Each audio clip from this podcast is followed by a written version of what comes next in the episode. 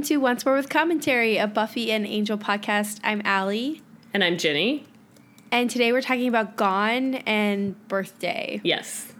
We finally got to that episode. We finally got how this episode happened like 20 episodes ago. oh, oh, this is the one. Oh, this is the one. Nope.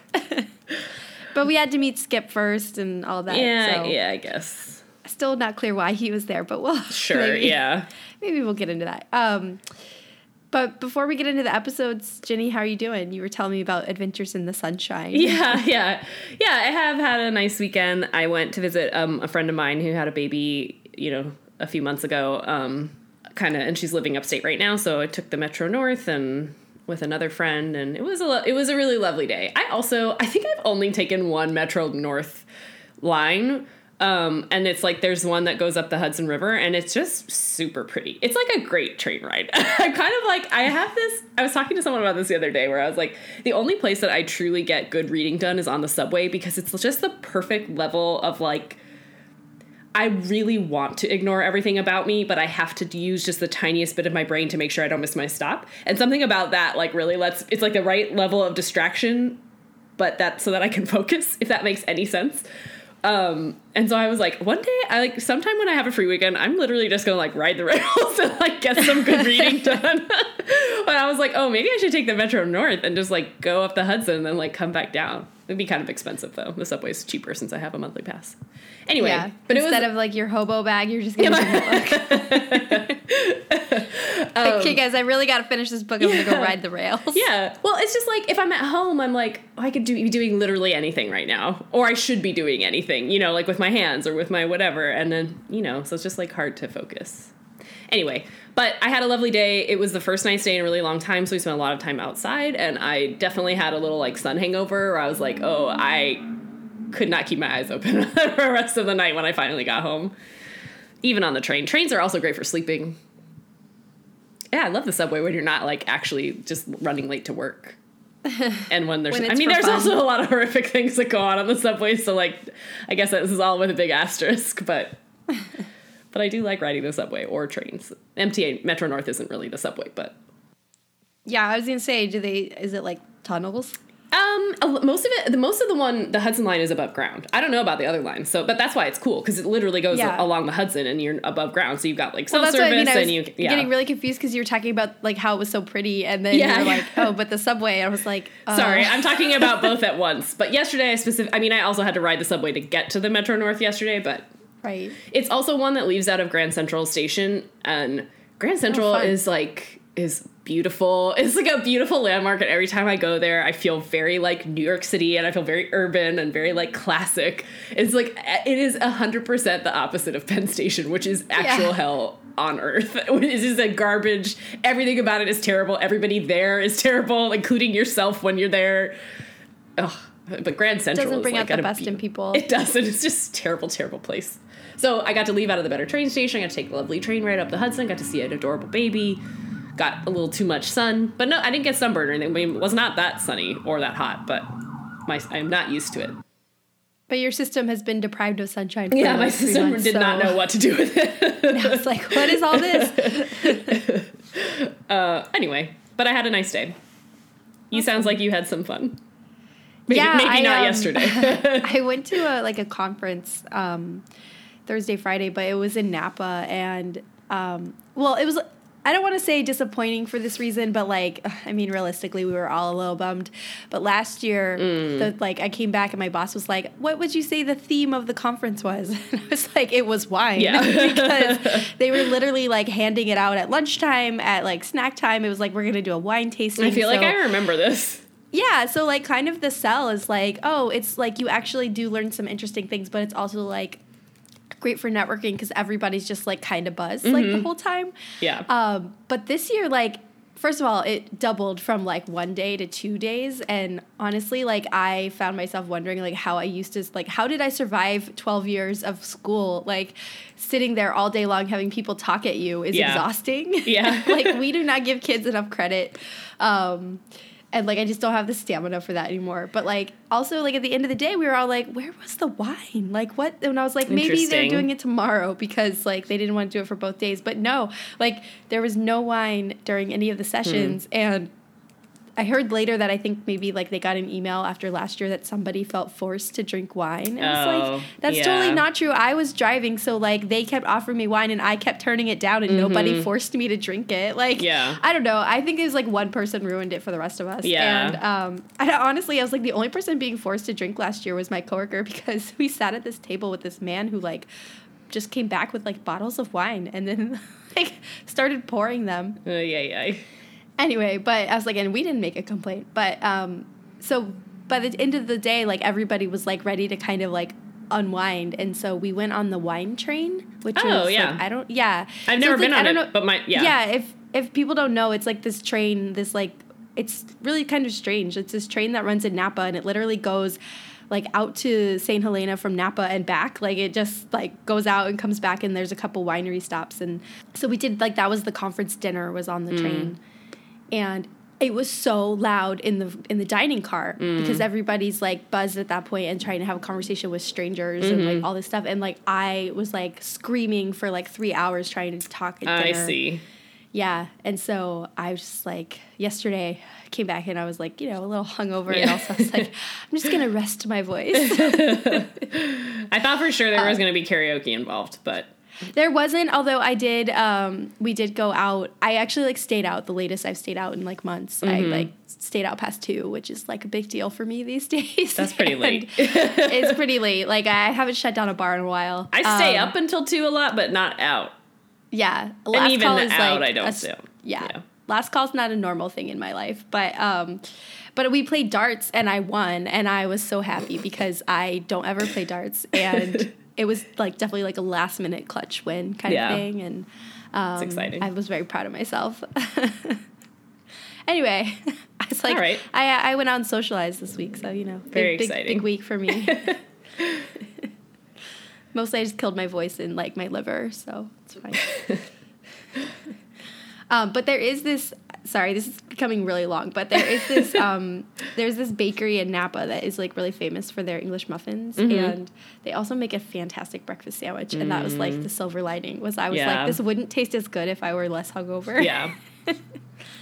I mean, like it's still delicious, but you know, like Yeah. you want that greasy. Like, yeah, yeah. gross- It's like a different gross, satisfying. but- yeah, exactly. Okay, well, that's enough about debauchery. Yeah. Um, I wasn't debaucherous. I had an innocent day with a baby. I don't even know if debauchery is the right word, but uh, it's enough about wine. Or like it's like a little PSA for Napa, but anyway. um, super cute. You should go drink wine there. Mm-hmm. Um, okay, so let's talk about Buffy. let's talk about Buffy. Yeah, so this is Gone, which is honestly, I have some Wow. things to say. well, I was gonna say like it was kind of a nice break from. oh. Ugh.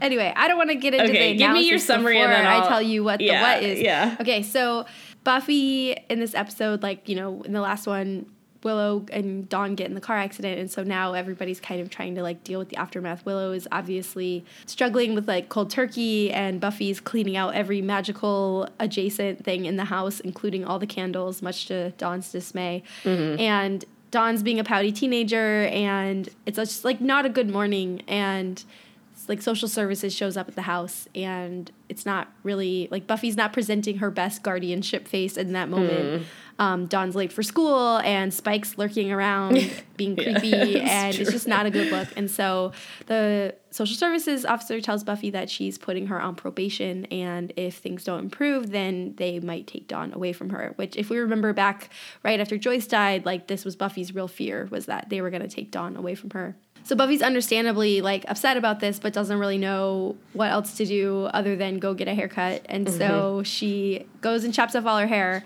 and then goes and gets it professionally fixed. Um, thank God. and then so she's leaving the salon, walking down the street, and meanwhile the trio are in- continuing on their their plan involving this like invisible ray, and um, they're standing outside a, another like salon. I want to say. I don't know. They're just Like, downtown. yeah.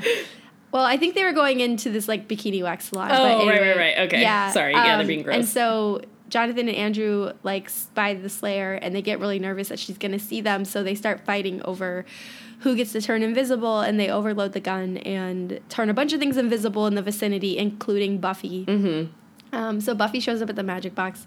She's like, "Hey guys, look at me, I'm invisible." But her whole attitude about it seems to be really strange. Like everybody else is freaked out, and Buffy's kind of like, "Yeah, whatever." And then and then kind of like, "Hey, isn't this neat?" Like she goes, messes with the social worker, gets herself a new appointment, and um, then she decides like, "Okay, I'm gonna go find Spike," and um, because I guess if she can't see herself, she can't see herself having sex with Spike, but Spike seems to enjoy the fun. Sure. Um, anyway, so Xander and Anya are doing research into these like invisible things that Willow had gone and found and spray painted so they could see them, and they realize that they're starting to like disintegrate, and so this is something that's obviously going to happen to Buffy if she does not get reverse invisibilized. I don't know what what is that word. Okay. Yeah. Reverse invisibilized. All right. Sorry, it's been a long weekend. um, so Willow sneaks into the trio's basement and figures out like the, the plans for the gun. Um, she gets kidnapped because they're all invisible, and they have Buffy come meet them at an arcade to rescue Willow. And then there's a struggle. Willow turns the gun back on and turns everybody visible again. They all figure out who has been messing with Buffy this whole time. Um, they recognize everyone except for Andrew and Tucker's brother. yeah.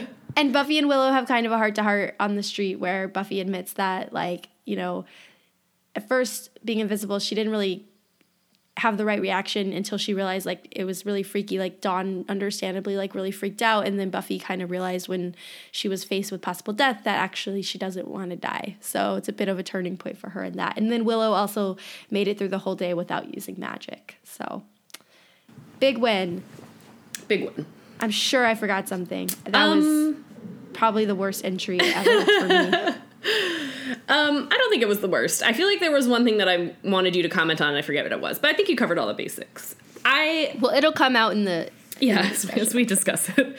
I mean, I have to say, I I don't I don't I didn't quite hate this episode, but I really didn't like it, and a lot of it has to do with some specific cringeworthy moments, and and that I hate them for being cringeworthy. I hate them more for being cringeworthy just to get us to Buffy cutting her damn hair. Like we didn't have to write Yeah. in a whole script about Sarah Michelle Gellar getting a haircut. She could have just cut her hair. Buffy's allowed to just get a haircut. Like I- it didn't have to be a whole to do. And so like that like that whole first 10 minutes is like Spike has to say something creepy to her. She has to touch her hair. She's got to do this dramatic cliche I'm upset so I cut my hair thing and like all of that was like I hate this. I hate this so well much. i, forgot hated to mention that like spike told her that he loved her hair because He's never I mean like he kept like complimenting her hair and so her response to that was to chop it off But like basically. he, they made him creepier than he's ever been.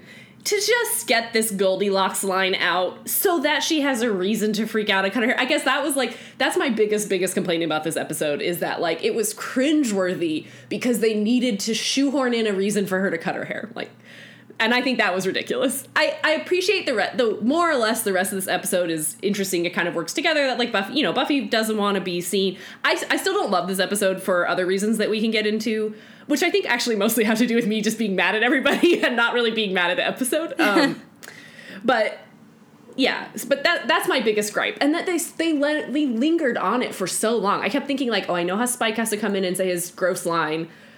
But then it was like I was like, why are we still? She still has to cut her hair. Like, why is this lasting for so long? Why is everything? Why are they dragging this out?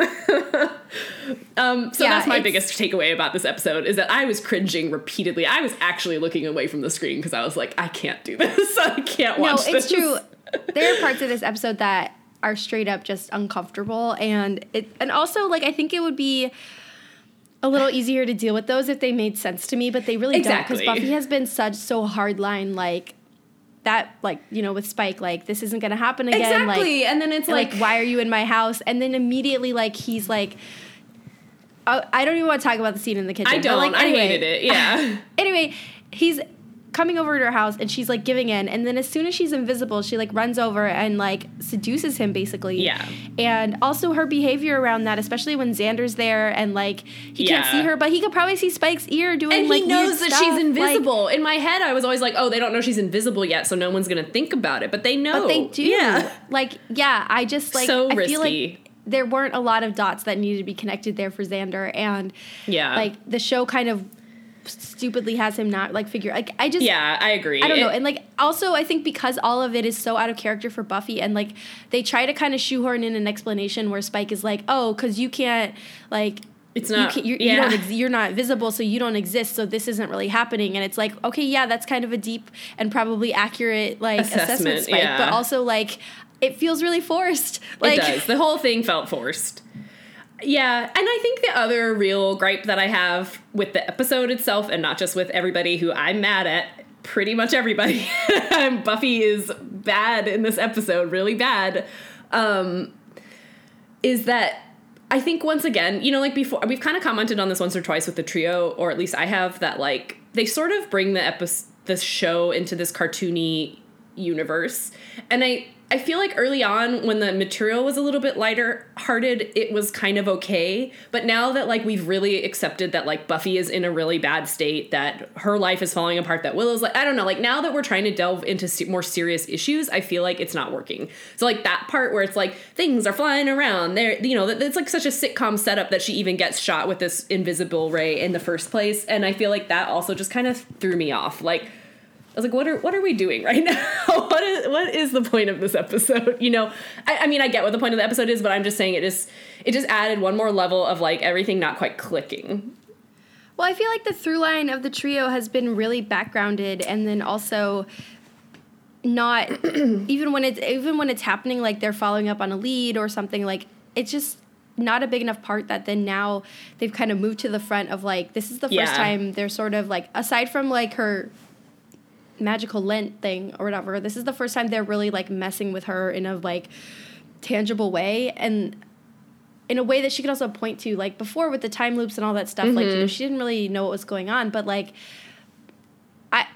it just feels really strange like Yeah. we're catching up two episodes later picking up on this thread Right, but, like, right, right, right, really right. been done and like i feel like they also have to like awkwardly explain like oh this diamond that they stole is like a mystical gem Right, i think right, Willow right. said quasi mystical quantum properties Yeah, okay sure. if you say Yeah, so exactly, like that didn't really come up exactly. in the in the you know the robbery episode And yes, that you're right. But I think again, yes, I think that just highlights what kind of yeah, just basically what I'm trying to say is is just like what the tone is so all over the place in this episode. And they're covering some really i think important storylines or at least development. So to kind of have like I, I just i had this moment when buffy walks out of the salon and she's walking down the street and the trio is actually being cartoon characters in the alleyway and they shoot her with the invisible ray gun. I was like i had the thought to myself i was like oh i get it now why people don't like this season.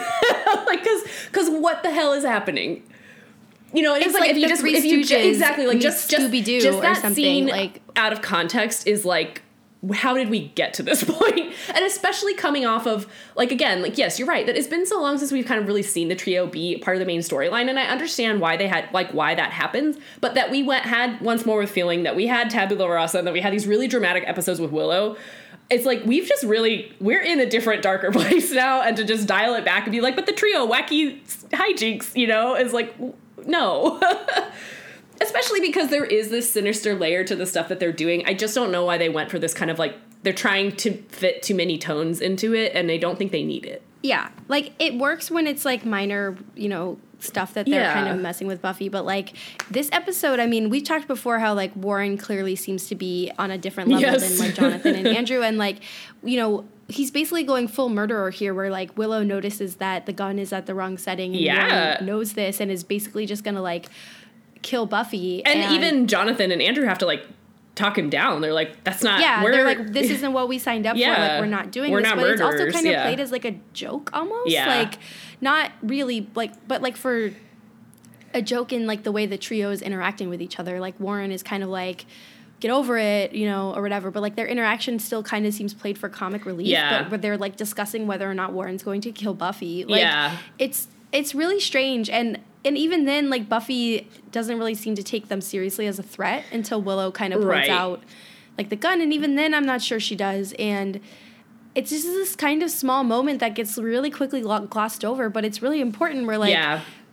this guy, like if say if everything hadn't gone wrong or hadn't gone right, and Willow doesn't know the plans, like well, there's no show anymore. Buffy's dead. So Yeah. I mean, I know that's like the premise of every episode. Sure, no, no, no. But, I think you're right. And actually, I think what you're also getting at is um, that I think you and I talked early in this season about how the trio is really interesting as a story as a, as characters in 2019 and kind of watching how they're this like they are underestimated. We're kind of not taking their misogyny serious. Like all these kind of little things like ended up kind of especially in the early episodes like working really well you know? And i think you and i had the question of like oh do, they, do you think they meant to do this? Or is this just an accident that like in 2019 this is just kind of playing better than they really wrote it? And i think this ans- this episode answers that question. They don't know what Which they're is doing. no.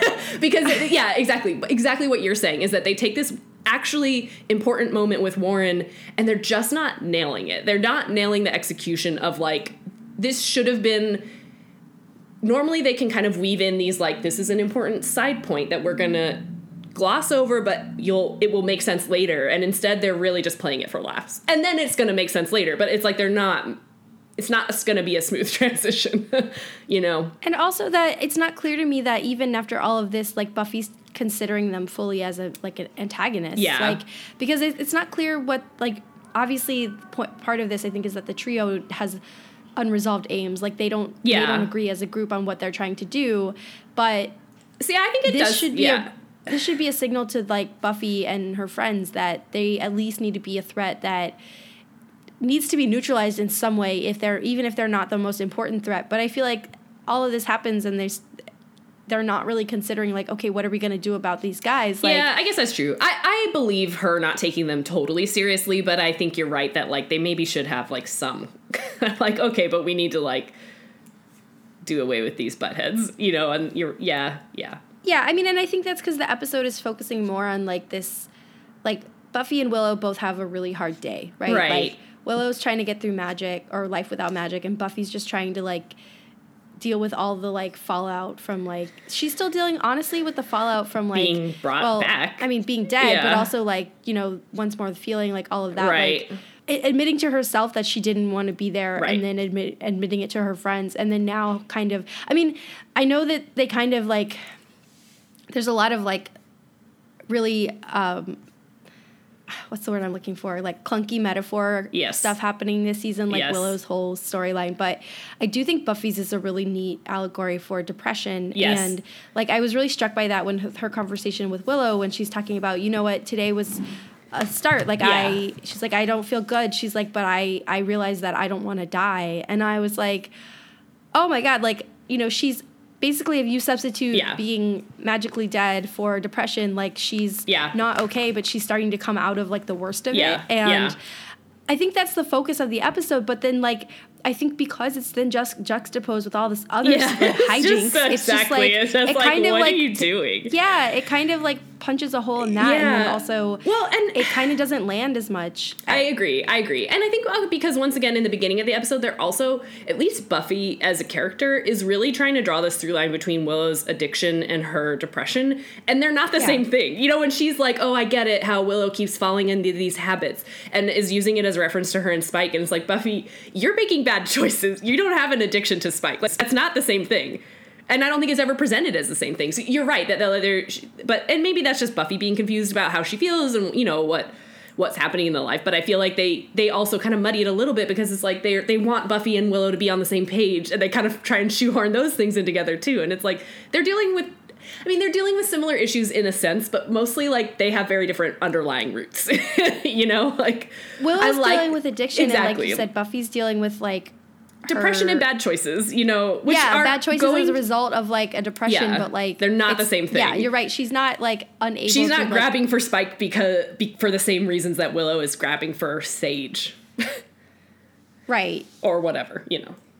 Okay. Yeah. Okay. And I just, Mm-hmm. I just feel like those two storylines, like having Willow and Buffy explore this is one thing, but then like Yeah. trying to have them discover all of this at the hands of like what, like you keep saying, yeah. looks like a cartoon. Yeah. Like I just, Totally. it, it didn't really work very well for me. I mean, like even I mean, well, going back to this idea of like, did they plan this to be like some kind of metaphor? Like, I was thinking about this, like, literally when Buffy gets turned invisible, they're standing outside a salon where, like, I think it's like a nail salon and like a waxing place because it said like bikini waxes, and they're like clearly gonna like Their go goal is just to get- yeah, to to go watch see ladies, these women. yeah. And I'm like, so they're thinking, oh, naked women, and I'm like, first of all, that's going to be more traumatic. Yeah, than it's fun not maybe to going to be the scene that you expect. Yeah, but also like it just gets so glossed over, and it's like, true. It's true. oh, haha, invisible ray, but like.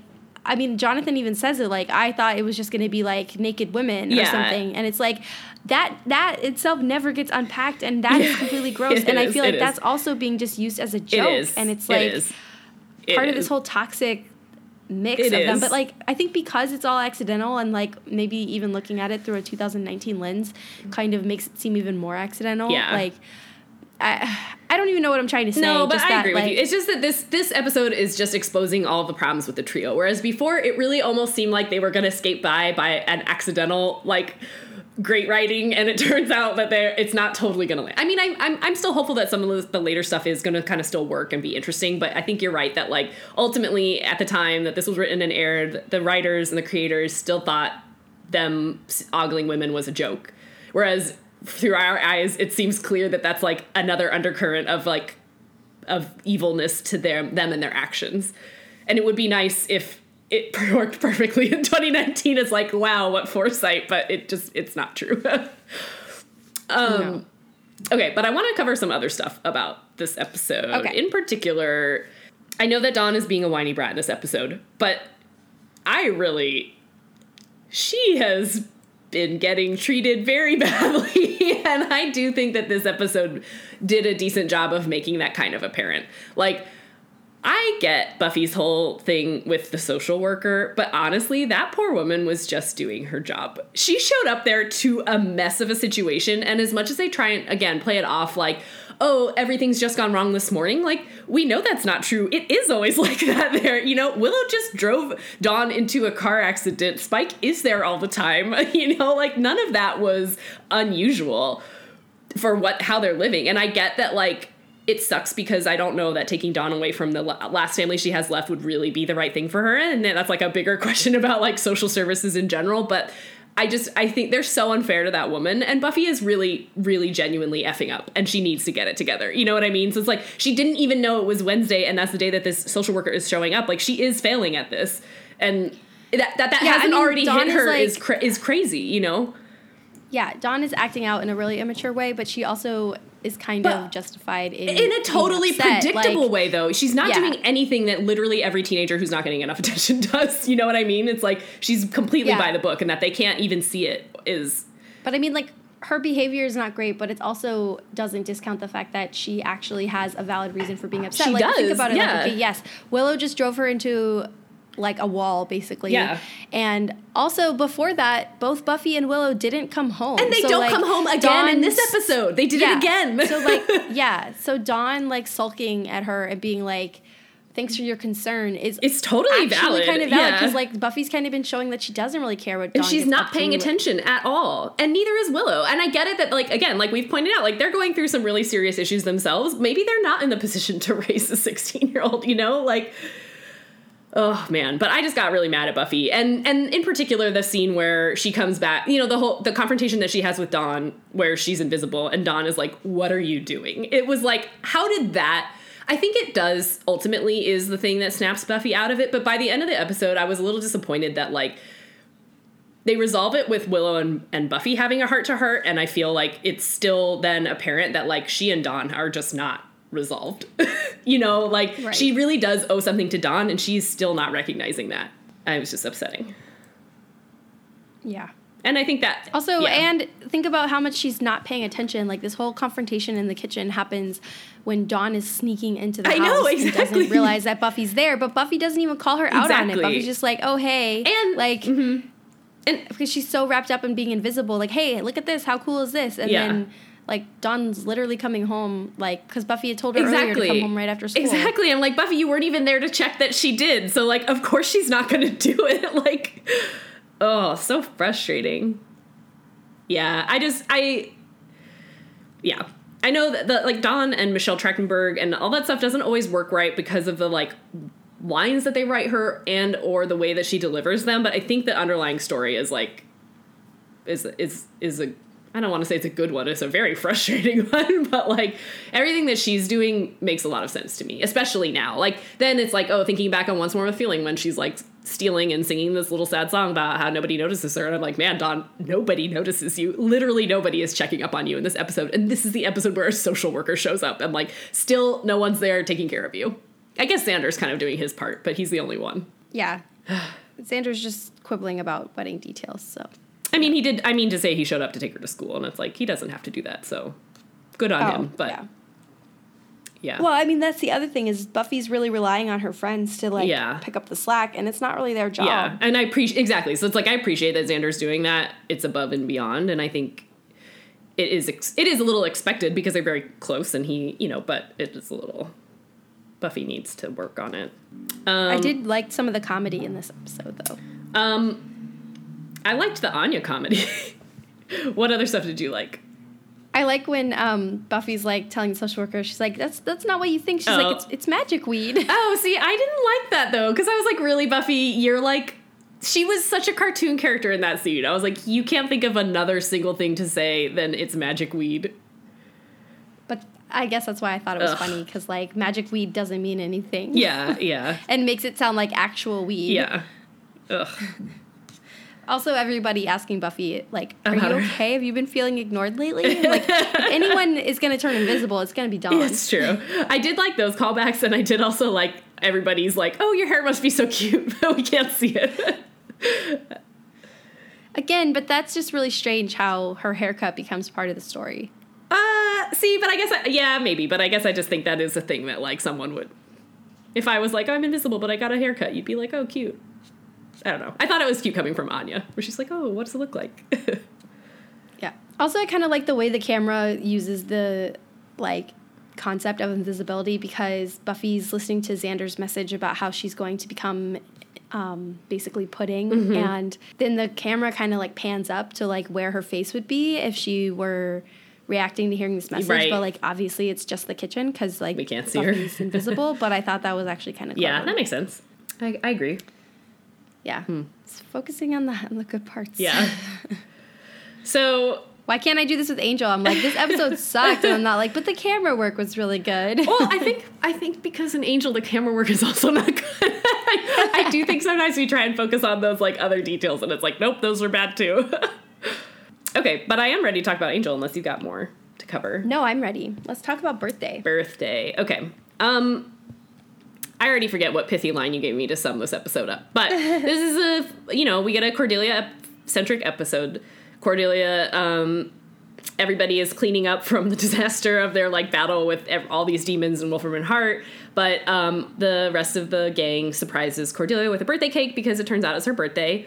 Um, she has a vision and it knocks her into a coma, which is really upsetting, especially to her because she realizes that she can see everything that's going on. Like she's in another plane or something from her body, so she can see everybody panicking about her. She can see and observe everything that's going on, but she can't interact with anything. So while Cordelia's in this, what turns out to be like an astral state, um, the rest of the gang tries to figure out what's gone wrong. Meanwhile, she gets a visit from Skip, the demon guard from a few episodes ago with Billy, who basically tells her, like, um, you have a choice, which is this isn't what was supposed to happen. You weren't supposed to get these visions from Doyle. This was never the plan. So why don't we just put you back in the life that you were supposed to have, which is that you're a mega successful, super happy, awesome actress in LA and you've made it big. Um, Meanwhile, I forgot to say this. While the rest of the gang is kind of trying to figure out what go- has gone wrong with Cordelia, they find out that she's been hiding from them, that she's been suffering really severe, like brain damage due to the um, visions that she's been getting. And she's been taking stronger and stronger pain medication. Her brain is like not functioning the way that it's supposed to. And she's been keeping it from them this whole time, that how badly the visions have been affecting her, which we've kind of seen alluded to once or twice. So Cordelia does make a choice, which we can talk about, into taking this alternative life that she was supposed to have, or alternate life rather. Um, so while she gets put back into this other universe where she is a super successful sitcom star, um, she still has this nagging feeling about this vision that she had at the beginning of the episode. And so little by little she ends up tracking down like the message that she left on the wall during the episode and she finds Wesley and Gunn and she finds this address where this, you know, this vision that she had and basically sees what this whole thing would look like if she hadn't gotten the visions and if she hadn't met Angel and joined their investigation team. Um, and it looks pretty grim. So she ends up taking the visions back from Angel, who's the one who would have gotten them if she didn't. Um, and Skip tells her, well, the only way that you can keep them is if you become part demon. And Cordelia makes the choice to just accept that, and then we see everything more or less get put back to normal, except that now she's slightly demonic. Happy Yep. birthday. So I think also this is Cordelia's 21st birthday, right? oh, probably. Is it? It I don't know. To be. Well, Yeah. I don't know. I was trying to do the math and I was like, well, In season three, they were 18. So no. yeah. Season four, five, six. Oh, yeah, I guess 21. Yeah, yeah, yeah, Yeah. yeah. Okay, sure. Yeah, kind of a disappointing birthday present. I guess not really. Um, so I was really looking forward to this episode, and overall, I liked it. I've definitely got some quibbles. Um, but I think it'd be hard for me not to at least enjoy a Cordelia episode a little bit. Yeah, it was a little fuzzy what was supposed to be happening. Like I- Cordelia got put in like a different Yeah. timeline, but yet she had Some memories. well, like that was unclear because she had the memories of Angel and, and Wesley in Sunnydale, and then but like didn't really seem obviously to have the memories Right, of, of the rest her of the time. time. Yes. like with them. But then she immediately like like I was Like, like, kissing is Skip, Angel like was really little- just like terrible at his job because like literally we see her like two seconds into like her fun new life and she's like I have to go to this hotel Yeah. and there's no reason Yeah. that she's jogged like nobody says it to her nobody says the word Hyperion like It it, was- really was kind of unclear why Yeah, I think that was immediately sloppy. started happening Yeah. And the other thing that I think was sloppy, frankly, is that like she that she decides to go back to that life at all. I don't buy that. I don't buy it. I feel like there should have been they needed to write this a little bit differently so that it's like here's the life you're supposed to have. You're here, and then she just forces her way back into that old lifestyle. I think would have been a little bit stronger. I get that they're trying to like that she makes this choice a big choice at the end of the episode, but I just don't buy that like hearing Angel one time say she's weak would knock her into this like you're right, I give up. you know, well like yeah that her was a little reasonings bit for her reasonings for choosing it are a little strange and i feel like there's kind of a, a message that they're saying in this episode where cordelia's faded to this lifestyle no matter what because Yeah. she gets a chance to get out of it and then is immediately drawn to like okay the hyperion part is just dumb Yeah, but, you're right, you're you know, right, though, finding yeah. the wallpaper and like the writing on the wall and going and helping the girl like she's already jumping back into helping people like even in this new lifestyle so i think the message is like cordelia is a person fated to do this no matter what and like even though the powers that be now apparently realize like there's been this huge cosmic mistake Yeah. maybe it's also true that like cordelia is supposed to be part of this like yeah.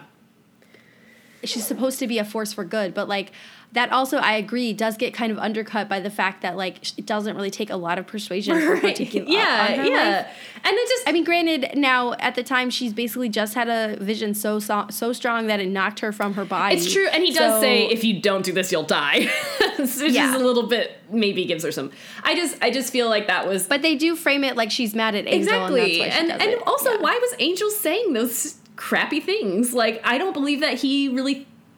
Or actually, well, I think do it was meant that, to be like she's seeing it out of context. Like I think he's like he's going I'm- and begging these like this Oh, conduit to like yeah. like he's like basically making the case that they would understand that like she's a weak human and she's not meant. to I get it, but that she's not strong enough. That enough. was so Yeah, it was angel to me. I guess I don't mean to say that it was out of character. It was so in character with him, and he really made me mad. I was just like, really, Angel, you're still here in this place. You can't come up with some other way to say something nice about Cordelia. Like you've seen how hard she works, and that he like kind of call like he kind of just says all the worst things about her. Is like, oh, she's she's just a girl from Sunnydale. She's just blah blah blah. And it's like, Angel, what year is this? Like, have you not seen how hard she's worked? Have you not seen the huge sacrifices that she's made specifically for you to save you and your baby and all these other things? I just thought he just that- came off like such but it his doesn't like it doesn't work because it's all in service of like convincing Cordelia to go like the only reason they have Angel say that stuff is so that Cordelia's like fine I want to go I, like I, I agree in the episode that's how they meant it, but I do think he would say those things because we've seen him be really might, paternalistic with her, even even pretty late into the seasons. You know, where it's like, Angel, really, you haven't come out of this.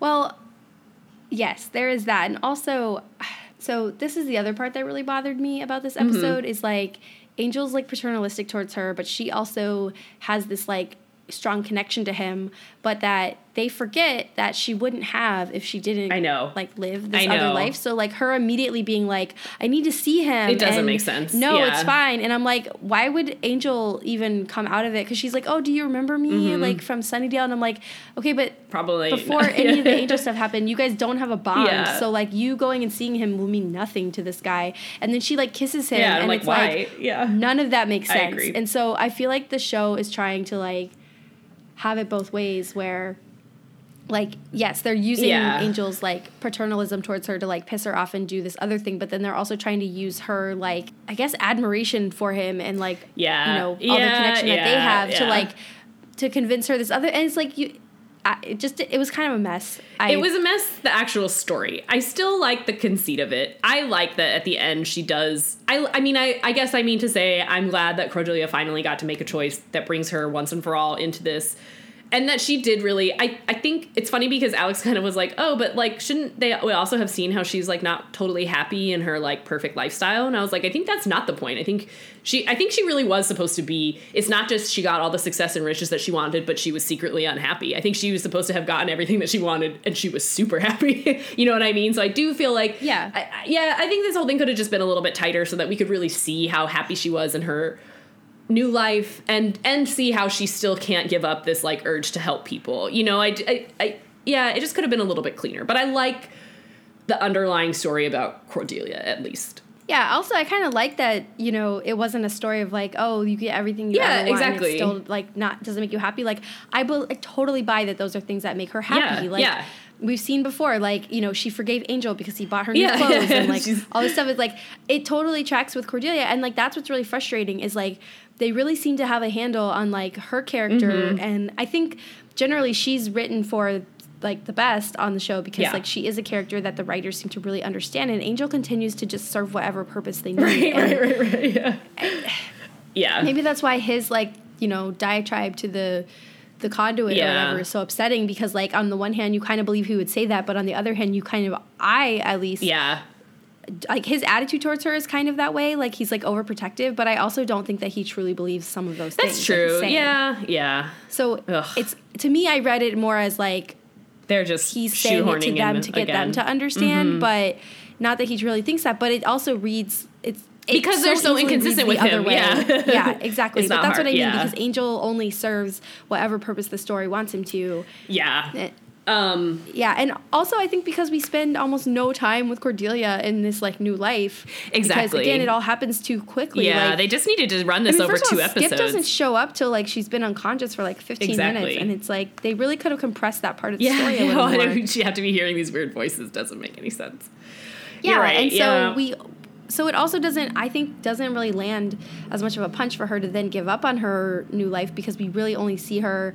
at work and we see her little like show reel Right. which was super Oh my god! I yes, I've been waiting to bring that yeah. up. how, how good was all of that B roll? yeah, but but again, we don't really understand the choice that she's making because we don't see what she's giving Yeah, up. Yeah. You're totally right. And they really should have just made this two episodes because it would have been really fun to watch Cordelia like and to get some new side characters for once when side characters would make sense. You know what I mean? It's like we could have seen her being happy, like having a boyfriend, having a life.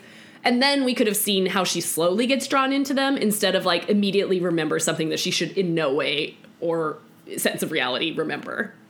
Like I think it would Yeah. make more sense for her to just have a, some a coincidental run in with Wesley and Gunn or something, right? And then she's like, "Oh, well, what if I just blah blah blah?" Like that would have made more sense than I magically no, remembered instead they Hyperion. just have her like repeat this line that Skip was like, "Oh, do you ever have this thing that you feel like you forgot?" Yeah. Blah, blah blah. And it's like, Sure. yes, you can have a nagging feeling that you forgot something, but then that doesn't usually lead to like a very specific hotel name across well, town. Well, and also Like, because his whole point was that's the powers that be slowly guiding you, and it's like they were specifically trying to guide her away from this, or or else if they were trying to force her to make this choice, I, I just don't understand what they're doing. I never understand what the powers are doing.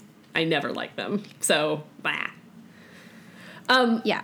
Also, the fact that in both of these like timelines, Cordelia kisses someone with the visions and they come to her means that maybe She is supposed to have them. exactly. And it kind of undercuts this whole argument that there was a cosmic mistake because it could be true that that happened with Doyle, but then to have it happen when she kisses Angel, for no reason Like, when they're not in love. is that cosmic mistake going to happen twice? Exactly. Like, I I don't know. Yeah, and then I- that kind of undercuts her making this choice. That does make it feel once again like, oh, you're just fated to do this instead of you really worked hard to turn down wonderful things.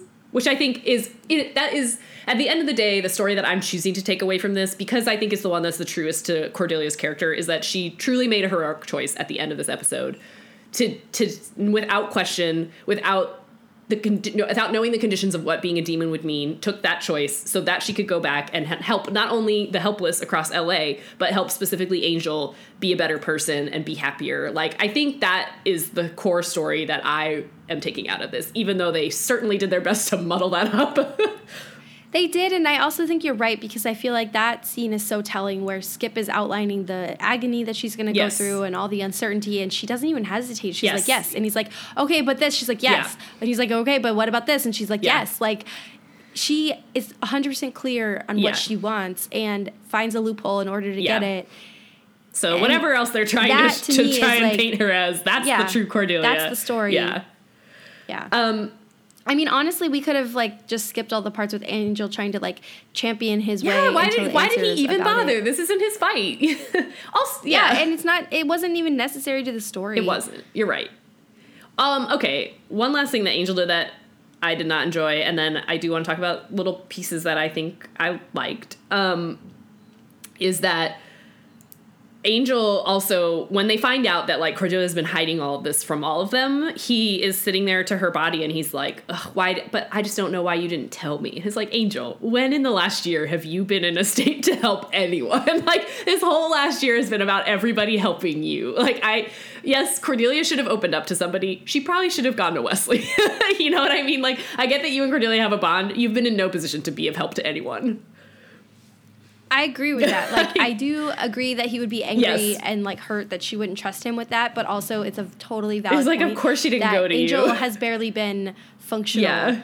So what was she supposed to come confess this to him when he was like mur- firing them and kicking them out of the hotel yeah. and like you know going on his like downward spiral with Darla? Yeah, that seems like a great time to tell your friend that. Oh, by the way, these visions that I'm trying to help you with while you're being a giant Yeah, ass are definitely killing, me. Here's Yeah. the medical charts to prove it. Yeah. um, okay, but did I like everyone else in this episode? I did. I liked Fred a Uh, lot. yeah. Fred is. I really, I know I say this every time. I really keep waiting for um, Fred's kind of like cuteness and like saccharine thing that she brings to start grating on me, and it just has it has not. I love because be- Amy Acker is so charming so when she does cute. it. and like and i think it's also that like they did for a while pl- make this play off of her and angel but now she's she's just like the hype man for everybody so it's like in the beginning here she's just cheering on cordelia and just telling cordelia how great she is and she means it and it's like that's just so cute but she's done that with everybody so it's like it's never it doesn't it no longer feels like oh they're just writing this sappy story about her and angel. It's like she's just everybody's best friend and she's so supportive and charming. Yeah. So a plus amy acker and fred i love i loved her in this episode. Um i also of course i loved gunn kind of getting his you know they're kind of now starting to play up the like gunn and fred attraction and they get to say some cute things to each other. But i mean west alter alter universe alternate universe wesley missing his arm and being just as badass like i really i really enjoyed that i really enjoyed her running into gunn and wesley i thought that was i thought that was cool I really enjoyed that, and it also was.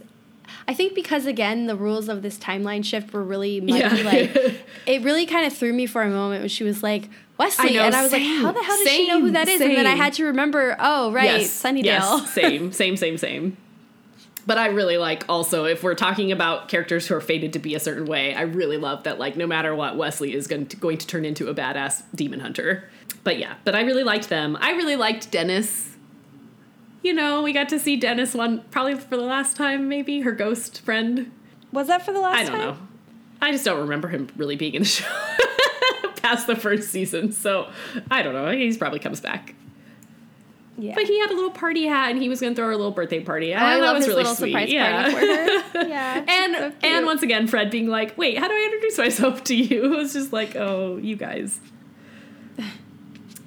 Um, I do want to talk about her fake show. For oh a my second. god, please! Um, Would I watch I that loved show? every minute. Hundred percent. every minute of that and and Oh honestly she's- it's it's so funny because I didn't really realize it until I was watching this and I was like Charisma Carpenter Yes. has a very like Mary Tyler Moore She look does. about her. She was such a good Um, sitcom star. Like they put her in that hat with the scarf, Yes. and I was like, oh, okay. no, I totally agree. I was like, I could watch these clips for the rest of the show. like it was so delightful. I loved how much they too. They also just did a really good like you know, play on like this is a kooky sitcom character. She's like a designer, of course she is. Like it was a pretty good joke as well as just being like well shot. Oh no, it's totally making fun of like every like Single you know, gal in the city. Yeah, single gal just trying to make it on her own sitcom, Yeah. like you know, and, and like she's clumsy but she's adorable, Yeah. and like and and it's kind of infuriating, but I also I thought it was so I well done. It's It was so hilarious. like they're just like sending up every trope about every like female led sitcom yeah, ever. Yeah, totally. Um, Yeah. No, I agree. That was so charming. They must have had so much fun shooting that. like Cordelia getting to do something a little bit different, but she totally can. She could totally carry that kind of thing too. No, absolutely. Um, yeah. Yeah, I did also like her assistant in her brief, you know, superstar lifestyle. He was really good. I mean, I mean to say he was a very good assistant. She's like hypothermia, and he's like, get her a bucket of ice water. Nope, no ice water. Get her an oxygen tank. it's like, okay, you're you're very good at this. She just needs to pay him more. She does need to pay him more. Um, okay, the one final, or my final uh, complaint about this episode is that I'm happy that she comes back, you know, at the end of the episode and she's, we see her. It turns out she's getting another vision, except she's not even knocked out even a little bit because she now has this demon in her that's gonna like help her withstand the visions. But she's like, no, no, no, that other one was taken care of. And I'm like, I don't think that other one was taken care of. That happened in an alternate dimension. I'm pretty sure you guys still need to go save the girl at 171 Oak, right? But I think the vision was for this other timeline. Like if you think about it. Like think of the way her visions work. Like she had a vision about Fred in Pylea and like I don't know. But that was a real thing. That wasn't an alternate universe. That's another dimension. Like it's not an alternate timeline, rather. No, but I mean, but like the way she resolved it was by traveling to like a different dimension and like world and all this stuff. And so I kind of feel like the vision for the girl was supposed to be resolved in the other timeline. Maybe. Yeah. Okay. Because that girl who summoned the demon was also a huge fan of Cordelia's show. So Yeah. I, Maybe. yeah, I don't know. That was kind of my reading of it. Okay. Again, doesn't make a lot of sense, but Yeah. I'm not going to pull that Sure, thread sure, too, sure, too much because. This is already a pile of thread on the floor. That's nothing Yeah, left exactly. to pick at. um, but I do love that, like at the end, they're all just looking at her and she's like levitating. yeah, yeah, I like that too. No, I, I, um, it's funny because I've been waiting for this episode for a while Yes. because I remember really liking it, Same. and I also remember it being just like a nice break from all the Holtz stuff, and it really was. It was. That's true. Um, oh my god, I didn't even think about Holtz once. Yes, and it was great. how great was Yeah. that? And so didn't miss him. Um, I'm willing to forgive its like general flaws, Yeah. just for the nice welcome relief from the whole like Connor this stuff. I like- agree. and I think it's just Yeah. another really big check mark in the like pros and cons of of how much this show focusing on his titular character is the wrong choice. Like it's just Angel is the worst part. He he has good things about him and he makes for some good episodes, but only when he's playing off of the other characters. So it's like he's I just really don't boring, miss him as that the that's hero. A problem. It's so much every Yeah. what are all the things that I liked about this episode were literally every other character. you know, No, it was like everybody else the- was great. That's the fatal flaw of a lot of shows is that your hero is just boring and that's a hard problem to overcome. And this show, as we keep saying, just seems unwilling to embrace that. Like, And and, I I, do don't know think if it's a like lot a of- contractual thing or I think it's just this you know, older mindset because I feel like a lot of kind of post golden age television has really done that well, where it's like, oh, it turns out this kind of thing that we started with isn't working, and this other thing is, and now we just do that. I, I'm struggling to think of a good example, but um, I can't think of one. I should have thought about, about this before. But you, do you know what I'm saying at all? Though, where it's like, I guess this isn't the same thing at all, but like Parks and Recreation, the first season, they really positioned Leslie Knope as this like Michael Scott kind of airhead character. And as soon as they kind of realize that like that's not the best part, and we have all these other great actors in here, and then they just lean into that stuff, and then it's like, well, this is just a great ensemble show, and we literally care about every single character on it. And I just feel like a lot of other shows kind of post 2010 maybe like we're happy to do that to be like you know what this lead isn't as good as we thought it would be we'll just do this other thing now and it has almost always been we'll turn this into an ensemble show it's like no, why I, I think a lot that? of shows are like that. I think um, New Girl is another Yeah, example yeah. where it was supposed to be this premise about like this woman like rebuilding her life after like this like bad breakup or whatever, and it turned into like a hangout comedy. Mm-hmm. Like, you know, that kind of stuff. Yeah. yeah. I think those shows are willing to kind of. I think because now in this TV landscape, you also have to Exactly. like, yeah. it's like evolve or basically get canceled. Yeah. So I think people are more willing to be like more flexible. Um, Yeah. Like I'm really curious. I haven't watched it, but there's this new Michael Schur, Schur show Uh-huh. um, on NBC. And it's basically like his version of Cheers. Like it's a bar. Oh, comedy, yeah, but yeah, I'm oh, that's the Natalie Morales one, or no? yeah, yeah. But I'm also like wondering how long that lasts Yeah. because I I just like don't um, I don't think of a lot of shows these days that like stick with their initial premise and setting Yeah, and like exactly. don't don't expand outside of Yeah. it. Like look at The Office. Like Yeah. over nine seasons, they eventually spent more and more time like outside of the office. Like the first season, you're only ever in the office, and then we're eventually hanging out in people's houses and like places where it doesn't make any sense for the cameras to be. Right. But yeah. But yeah, I do. So This I guess I am trying to say I do think it is a little bit a victim of its time. Where like it just people weren't as willing, or it wasn't as proven to like do that yet. maybe. But doesn't mean that they couldn't have just done it anyway. But whatever. I mean, Buffy kind of did it. Yeah. I think Buffy was always about at least the her, Xander, and Willow, though. Yeah, but the premise is like about Buffy, but like it very quickly is not just about Buffy. Mhm. Like think of all the storylines we're dealing with now about Willow. Mhm. Like this isn't Yeah, this is about how Buffy might relate to that, but like yeah, you know, yeah. Willow's at least getting a storyline whereas like I mean, God, when was the last time Gunn got a storyline? I know. uh, I mean, well, he had one. It wasn't tend great. to like yeah, work super well for me all the time, but like, or even Fred for that It's matter. true. Like ever since Pylea, Fred hasn't really had Yeah, anything. yeah. So so true. um, it's just been all this angel stuff. Ugh. So Wesley's about to get one, so that's fine. But All right. well, it's not fine. not not for Wesley. yeah. Um, okay, but that's a story for another day. Yeah. Okay. Um, do you have any final thoughts on birthday? uh, no. okay. If I keep saying the word birthday, I'm gonna get that Katy Perry song in Okay. my head. I don't think I know that probably song. should stop. Okay, Yeah. Excellent. It's probably a Yeah. good thing. Um, all right. Do you have any pop culture? No, I don't. Um, I don't. Except I did have this moment. I won't get into the reasons why, but I did have a moment this week where I gave somebody a lecture about the years 2012 to 2014 in the television landscape when repeatedly every single one of our favorite shows got canceled. I Oh just my made God, that was myself such a so hard sad. time. I was like, you don't understand, but Selfie would have been such a good show if they just named it something else. And Trophy Wife, oh god, it was bad. I mean, it wasn't bad. It was just hilarious. And I was like, that still uh, will gut me a little bit to remember like this. I mean, speaking Honestly- speaking of eras of TV, like post Golden Age of television, but where we still, as a culture and as an industry, hadn't accepted that like ratings were never going to be what they used to be, and so shows just always got canceled because they weren't getting up to these ridiculously high rating numbers that they were never going to get up to. It was just a rough. Those were some rough years for me and me and Honestly- you specifically. I think so. For the la- last few years, I've definitely been watching less TV, Same. and I, I think I can trace it back to that season because Same. I I was like, I honestly can't do like it. there were some wounds that cut Yeah. deep. Like I was like Especially, Wife, yeah. selfie, and then also do you remember Enlisted? Yeah, do I remember? Oh my god! And I was like, Suburgatory. what is Suburgatory wrong was with the you f- TV networks. These shows are fantastic. Suburgatory was the and fourth one. Suburgatory. Mm-hmm. Yeah. Which one? What was the other oh, one? Oh, I'm just saying Suburgatory is the last in our. It's not Oh. really a oh. trifecta, I suppose, but our whatever that is.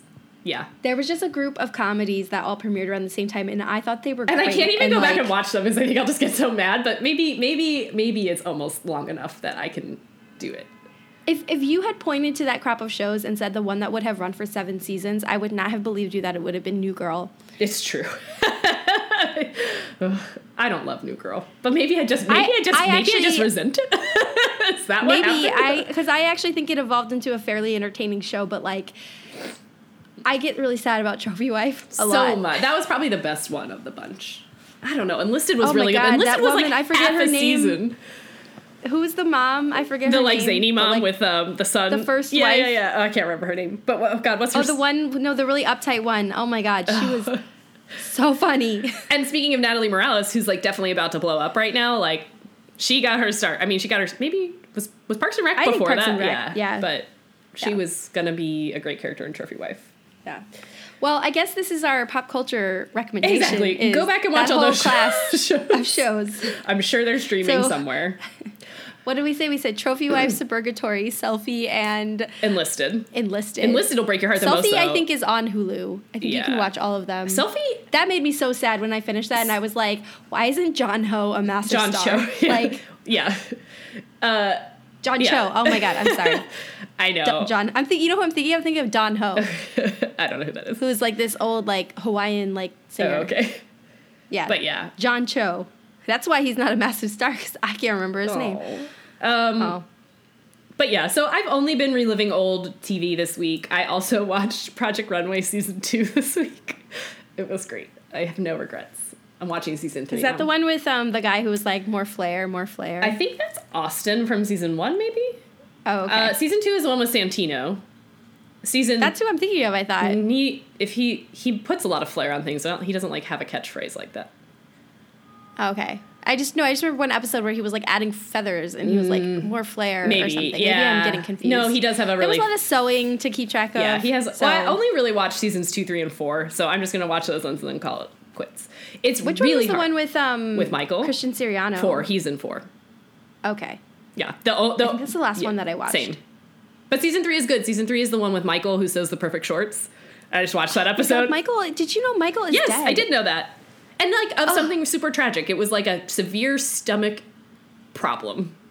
It was Oh, like it's not like speaking of his, his life didn't go off the rails and he didn't make a bunch of bad decisions. It seems like he just like really unfortunately had something Uh, speaking of deaths like that, I recently found out that Andy Hallett, who plays Lorne on Angel, Oh, had a very similar death. Oh. So he was like in his like I think he was like 33 Yeah. or something Oh, when he that's died. awful. And the way he died was he had like a tooth infection and it migrated to his heart. Oh, that's And, awful. and then he recovered, but he was already like pretty weak from it, and so he died of congestive heart Oh failure. Oh my god. Ugh. That's sad. Which I can't believe I didn't know I didn't know- that. I like didn't know that. I was recently looking up something and then it was like oh, I was looking up like Andy Hallett, I think, and then it was like was an actor Oh and I was like, wait, what? And then I saw the dates and I was like he died in like um I think like 2006 or 2000 like oh yeah. Maybe not 2006, that doesn't- Wow. Oh 2009. my god, he yeah. was so young. Oh, I've never seen him without his makeup on. yeah. That's sad. It's just like the weirdest freak accident that Yeah. like or that's not even freak accident, but like freaky illness. Yeah. Like I don't know. Okay. Anyway. Well, this conversation took a weird turn, but there was a lot of great television between I don't know 2006 and 2014 that you should go explore if you never have. Yeah. maybe it's a little bit easier to to watch those shows just knowing that they you you know it's not like when we were just like every week I and sorry not to not to just continue to harp on this but it was just it was also coming off of Community and Parks and Rec which literally every season were on the verge of getting canceled. So it was like you and I spent all these years watching these shows and it was like every day we're like crossing our fingers that they don't get canceled and it was like this new crop of shows and like every day you're hoping they don't get canceled and then they did. It was really heartbreaking but now knowing when they end, I think might help make it a little bit more palatable to be like, you know what, this is a short 13 episode run of an experiment and I can just enjoy it. Right. Okay. okay. Um, what team are you on? I am going to be Team Dawn this week because she needs some recognition. All right, I think I'm gonna be Team Cordelia. Okay, good. Yes, that's the better, more Yeah. obvious choice. Yeah. We didn't really talk about it, and we don't have to too much. But I also still don't understand why Skip was the one that was dealing with Oh, her because we have met him mind. before. I, I liked it. I liked him. yeah, but he didn't I really explain what he was doing there. I. He's just the he's the guide. He's the But know, he was also works like the them. prison guard for Billy. Yeah, I know. Now Billy's not there, so he got a new job. Okay, I like that explanation. Okay, Um, well, all right, next so- week, Yeah, what Oh, do we have next time? Double Meat Palace. Oh God. I know, boy. Double Meat Palace and an episode called Provider, which could be about anything, I am assuming it's about Angel being a new dad probably. and realizing that he can't pay for college. also, Angel is a really stupid vampire. He should be super wealthy. It's true. It is Any- so true. yeah. Anyway, all right. Well, Okay. we'll be I'll back talk to you next, next time week. for those. Yep. All right. Bye. Bye. Once More with Commentary is produced by me, Allie. And me, Ginny. Our theme music is from the album Rockingham by Nerf Herder. And our podcast logo is by Ryan Cooney. You can email us at scoobies at oncemorewithcommentary.com with any feedback, questions, comments that you have, and find us on Twitter and Instagram at OMWC Podcast.